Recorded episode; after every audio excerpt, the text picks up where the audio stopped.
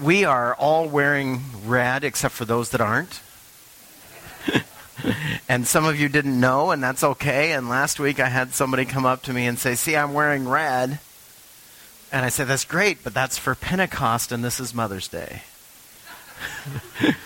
but uh, just, I just want you to know if you're not wearing red, that's all good. I'll explain why I'm not bothered by that, and I hope you're not bothered by that, that we didn't have a secret handshake or something, and we didn't let you sit in the fr- front five rows if you weren't wearing red today. But uh, we are in what I would consider the third or, or the third of three major Christian holidays. And the first two have cards attached. You can go buy cards at the grocery store for Christmas, which means, which is the sign that Jesus came so that we could know who God was amongst us, so that we could believe in him because we could see him for who he is. And Easter, Jesus um, rose from the dead, but after being killed as a, as a sacrifice, but as a, as a way to cleanse the world from all iniquity, or as the last song said, the vilest offenders. That would be us. But we were cleansed. Now, the way then in the scripture that you might remember, maybe you don't, but Jesus says that if you were cleansed, from, if your house was cleansed, but you didn't put something in it, something worse would come. So he cleanses the house Pentecost then is the day that his spirit, that we celebrate, that his spirit comes in and helps us keep the house clean. So that's what today is about. The problem with that is, is that we live in a world that kind of struggles to make changes. You might have noticed that. You know, um, on uh, New Year's resolutions, we don't do usually very well at that. And, and I talked about that at the time, that the struggle isn't to make a change, it's to make a change and maintain that change until it's the new normal and it's a habit. That's why making changes are difficult because they're not our way of doing it for the first three and a half months until we're used to it. And so let me uh, talk about why the world needed to change and then the change that that brings.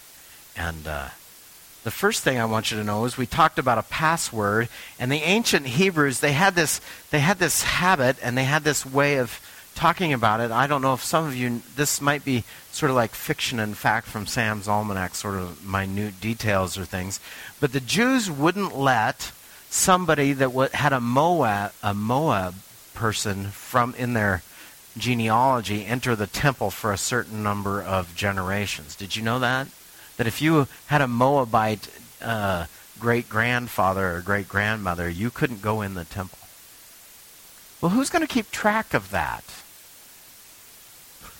Right? Do you understand what I'm saying? And how does Pete and how does David get away with that when Ruth is a Moabitess? And then Ruth had a son, and that son had a son, and then David, who couldn't have gone in the temple by their own rules. So how do you get a king that can't go in the temple? But there's other rules in there. Did you know that the temple was set up in multiple courts and Jesus cleansed the outer court and that was the temple, the court of the Gentiles, but they were doing business out there so there was no worship going on in the court of the Gentiles when Jesus did that. But the next thing, the next court, the court of the women, Okay, so you get a if you're a Jewish woman, you can go in there, but you can't if you're not a Jewish woman and then there was the court of the priests, and then, of course, the Holy of Holies, in which case not only the priest could go in the court of the priests, but only, only once a year would anybody go into the Holy of Holies. And so you have this restricted access. Do you know what it took? One of the things that one of these little niceties, and I'm sure all of you are begging for this job, was to make sure that the men that got into the court of the priests were all circumcised properly that's a job that uh, the job description isn't always exactly, you know, as forthright as you might hope. But uh, but the nature of the priesthood was is that then you had to make sure, and then the people that would come and So if you became a Jew, you had to be circumcised as a male, and then then somebody had to make sure that that was done right. So I mean, talk about a secret password. Right? You have to have a password, but it has to be done in a certain way. And then the priest that's that's sort of making sure. Now, did did this always work this way? I don't know that it did or not, but wouldn't you just like to be the new priest that, that hadn't been given the records, and so now you have to check everybody? So this is kind of the way the world works, isn't it? That we get secret societies, we get specialties, and we only let so many people do this, and only the only the special special people get to do this next step. Well, the problem with that is this that the categories of our society sort of do this. If if you've ever lived in a town where if you're not a local, you're you're just not part of the in crowd. That's how that bleeds into the church world. I, I shared I shared uh, we lived in a town once where um, we thought that they were being really nice and invited us over, and the husband and wife were arguing over which one was more local than the other and the wife's family had moved there in 1872, and the husband's family had moved there in 1878. And they're having an argument over local. So you can know that if you've just moved to this town, you will never ever be local. The joke, the joke, uh, one person said that until you've bought land and your grandkids have died there, you're not local. That's a that's a that's a steep. It's almost impossible to do. Now I'm from the Tri Cities. Some of you didn't know this, but in five years you're local. That's the way it is in the Tri Cities. It's not Walla Walla where you got to be fourth generation. The thing is, is that Tri Cities is really Richland is a brand new town in comparison to even Colville. You know, um, 1941. That's a new town, isn't it? How do you get local in a new town? Well, the government moves you there. That's how I. That's how I, my family got there. But these categories of local and then gender, and then you've got the right sign or symbol in your life. Those things they happen in our world where where if you're not a member, you don't get to come in. And they move into our churches in such a way that if you're not from the right family, sometimes you're not allowed to lead certain things. Have you ever seen that in churches? Not this one but maybe somewhere else. I've seen it, not to, not, not to be super happy about that. Or gender. Maybe there's a church out there somewhere that says, you know, if you're not a man, you can't teach men Sunday school. To pick on one of the large denominations in our country. By the way, just as an aside, Beth Moore is a member of that denomination, and she's maybe the most gifted Bible study writer in our country right now, and she can't teach men in her own denomination. Really? Does the Bible not affect us at all? So, why am I doing this on Pentecost Day? Well, for the same reason that I had that I had our lovely Roxanne read the chapter of, of of uh, Acts. Do you remember the story? Okay, so the story goes like this You've got a centurion praying in Caesarea, and God says, Go get Peter. Peter, meanwhile, is praying in another town and is told, You need to be able to eat whatever I put down in front of you. And he says, No, I'm not doing that. And so God says, No, take and eat.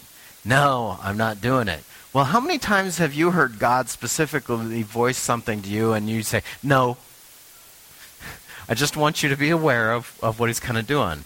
Have you, do you recognize this exchange? I just want to make sure that we get here in this right thing. Here, this is the, I don't like this translation for that. It's why I had, had uh, Roxanne read the other one. She wanted to read the, the message, and I had it bookmarked in the message. Let's, let's read Peter here tell God no for a second. I think it's of value. That's John 9.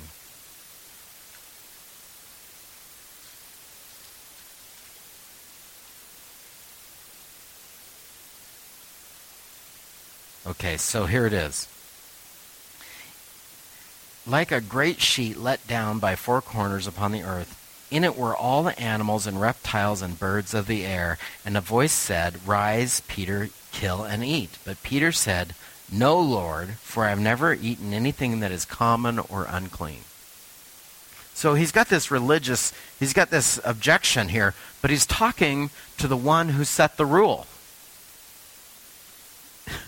right? So if you're talking to the one who sets the rule, perhaps he knows what's going on. And so it happened again. What God has cleansed, you must not call common. This happened three times, and then the vision was taken back up into heaven. Arise and eat. No.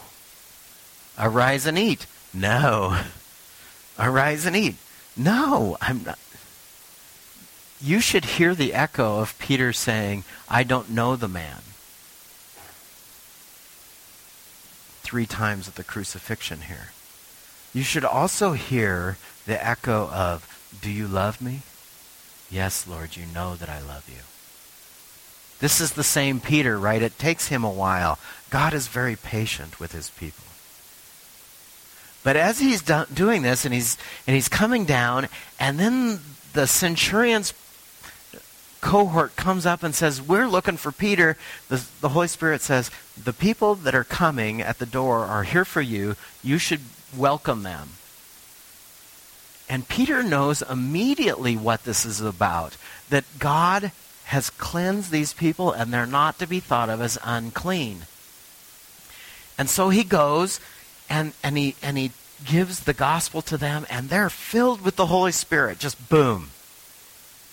But the Jews believed at this time, point in time, even the believers, even the Christian believers, that if you were going to become a Christian or a member of the way or an adherent of the way at the time, that you would have to become a good Jew and be circumcised if you were a male to believe.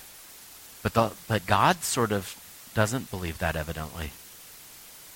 Because when the gospel came and they believed, what happened? Did they, did they wait for all the signs to be taken care of? Or did God fill them? You're not to call what is clean unclean, or what God has cleansed unclean. This is the Roman scripture that we're talking about from talking from this morning. For all who are led by the Spirit of God are children of God. There is not one little piece of information in this Roman scripture about where they're from or what their genealogy is. If you're led by the Spirit of God, then you're a child of God. So you have not received a spirit that makes you fearful slaves. Instead, you've received God's Spirit when He adopted you as His own children. Now we call Him Abba Father, for His Spirit joins with our spirit to affirm that we are God's children. And since we are His children, we are His heirs. Now, just to tie off a loose end that I talked about earlier, and I want to I want to go in here and have this sort of deep theological moment with you. So if you get a little nervous and scared or, or confused, just raise your hand and we'll go back and, and do this. In the Old Testament, there were these Ten Commandments on, this, on these tablets of stone. Yeah? And, and some of that law was promise for life, and some of that law was stipulation to help them live into the promise. That's the law of God. Some of it was you have to do things this way. Well, what happened is is their hearts were made out of stone just like those stone tablets. But the scriptural message here is essentially that God will remove your heart of stone and give you a heart of flesh. That's Ezekiel 36:26 if you want to do that. And then put his spirit in you. Well, who what does the spirit do inside of us when God has cleansed our Spirit when we've accepted Him and He cleanses us and then His Spirit comes in, well, the law is no longer external to us. God's law is brought inside and written on the flesh of our hearts. We don't need tablets of stone anymore. The guidance that we need is not on tablets, it's in the Spirit of the Lord which indwells us. Now, sometimes there's going to be some really phenomenal things that go on when you're following the Spirit of God and it needs to happen. And so he's going to send some sort of sign out of the Spirit. They call those spiritual gifts. And in case you're wondering where I stand on that, I completely believe that all of them are active whenever God wants to do them. All the signs are there. Now, he doesn't always I, I, I've got some friends that are theologians that say, well, some of those signs are really for the edges of Christianity. And it's, you know, as we sit here in our pews, we're a little bit like soldiers at the army base where we do our own laundry. But if we're out in the foxhole, then somebody else is doing our laundry and God's doing signs. Does that make sense? Sometimes we're not really out on the edges of Christianity anymore. Er, all our friends are Christians, and you know those bridges are built. We've already got Jesus in us, and they've got Jesus in them, and the Jesus in us really likes the Jesus in them, and so the, the walls are sort of breaking down, and friendships begin. But the Spirit of God, the gifts of God, the gifts of the Spirit are to tear down walls that divide humanity. I think I've shared this once, I'll share it again. It fits here. Is that the example that I have most, most uh, experienced in this was, and I didn't even know it was going on until afterwards, is I was uh, embroiled in sort of an argument in the Korean community at my seminary. And boy, you know, the Koreans do national pride really well. Um, the only thing I can say is that they thought that it was rude to speak English to another Korean when there was a Korean in the room. And so if if there were five of you and there were two Koreans, they would speak Korean over the top of whatever language was going on because it was rude to not do so. Now, if you were in that room and you didn't speak Korean, you might think it was rude to speak Korean over the top of it when everybody else didn't speak that language. So I was sitting there one day and I kind of got embroiled in this spot, and a gentleman, a Korean young man came out of his test. His pen had died in the test. And he came out. My best friend was In Young Bang, a Korean, uh, one of the elder statesmen of the Korean community. And, uh, and he came out to ask In Young for a pen in Korean. I heard it plain as day in English, reached into my backpack, handed him a pen, and off he went. To In Young's surprise, he's sitting there going, How'd you know what he wanted? Well, he, was, he asked for a pen in English right there, plain as day. He's going, no, that was Korean. That was Korean. I'm going, I only heard English. I, I don't speak Korean. That doesn't happen. Well, what happened is In Young and I ended up in this discussion about about why a, another young man was was being ostracized from their community. And God had used that little moment of translation to break down a wall or to build a bridge, if you will. That's what the gifts of the Spirit are for. That's why God is seen in our Acts text today as the director of all things human. Cornelius, send to Joppa for Peter. Peter, take and eat. Don't don't call unclean what God has cleansed. Go with the men. Why did you ask me to come here? Well, God sent me for you. That's all in that text. God is directing the whole state of the human affairs for his end on a Pentecost moment. Now, here's the coolest thing, and you got to read this, didn't you? That Peter shares the gospel, and boom, the Spirit comes upon them. What does Peter say? Is there anybody here that can withhold water for baptism since the Spirit of God is already in them? Think about that. No sign, no genealogy. He's not a local. This is not really one of our people. But the Romans chap Romans verse, those that call on the name of the Lord are the Lord's. That's what Pentecost is about by the way. Not that we would start judging who are the Lord's and who aren't, but that we would accept the direction of the Holy Spirit as it comes into us and makes us fully alive and full of the Spirit of God again. You were born and you did some stuff wrong and you asked Jesus for forgiveness and he came and he filled you with your with his spirit so that the spirit of God the law of God could be inside you. And the law of God is love peace patience and kindness to all people. And so instead of drawing lines and saying well these five over here they don't meet the grade and they're out he says how can you bless them?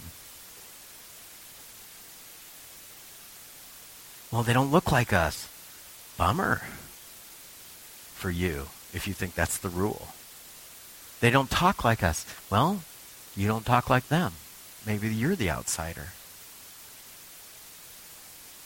This is the Spirit of God. A little patience is required, though. So I just want you to get into this. Just want you to not forget that while Peter got three forms, three copies of the same vision over and over again because he's a little thick headed, he also, amongst his community, also went back later, and in Acts 15, you see Paul saying, How come you're only siding with the Jewish ones instead of the Gentile Christians? How come you're drawing lines amongst us again? The Peter, even though he's had a vision from God, by the way, if you've had a vision from God, it doesn't make you immune to correction.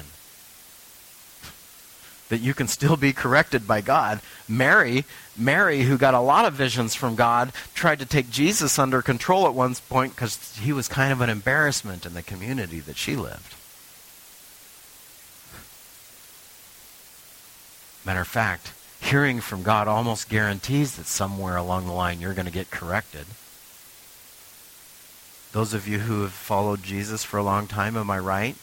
If you follow Jesus long enough, you're going to do something wrong and you'll need correction. Sorry, it was a rhetorical question. You didn't have to raise your hand. but this is what we're wearing red for as a sign of life today. And, and it's Pentecost. This is the big day. This is the day that allows us to live the life that Christ has made for us. Because his Spirit dwells amongst us. And instead of having all these little courts where, where the last one is the Holy of Holies and, and you only get to go in there once, but on, the, on, the, on Easter or on Good Friday that, that veil was torn, Here's your moment. Are you ready? You're the Holy of Holies now. And instead of people taking pilgrimages to the Holy of Holies, the Holy of Holies take God's presence to other people. That's what Pentecost is about. That's why it's a big deal. That's why we wear red and look sort of silly sometimes. But it's okay to look silly for the Lord, isn't it? There's a lot more to say about this, but I'm looking at this and I'm noticing that we have communion behind me. And I get to say this one thing that backs up the sermon a little bit. That as we come into communion, and maybe, and we've got some people in here that have never taken communion with us before, I just want you to know that if you've been invited here today by God, we don't uninvite you. And the source of that is a Pentecostal understanding that I'm not looking to be the gatekeeper for God's blessing in anybody's life. Mainly because I would do it badly. But I want God to be the gatekeeper of blessing in your life. And I hope you do too. Will you pray with me? Lord Jesus, I thank you for today. I thank you for sweeping this house clean, these homes clean, and then filling them with your presence so that something worse doesn't happen. And so we seek your name and we call your name, and because of that, we are your kids. Lord, help us know the blessing that comes with being your heir, but also help us to be willing to take the tough stuff that comes with that too. In other words, the correction, the strengthening, the character building. In your precious name, amen.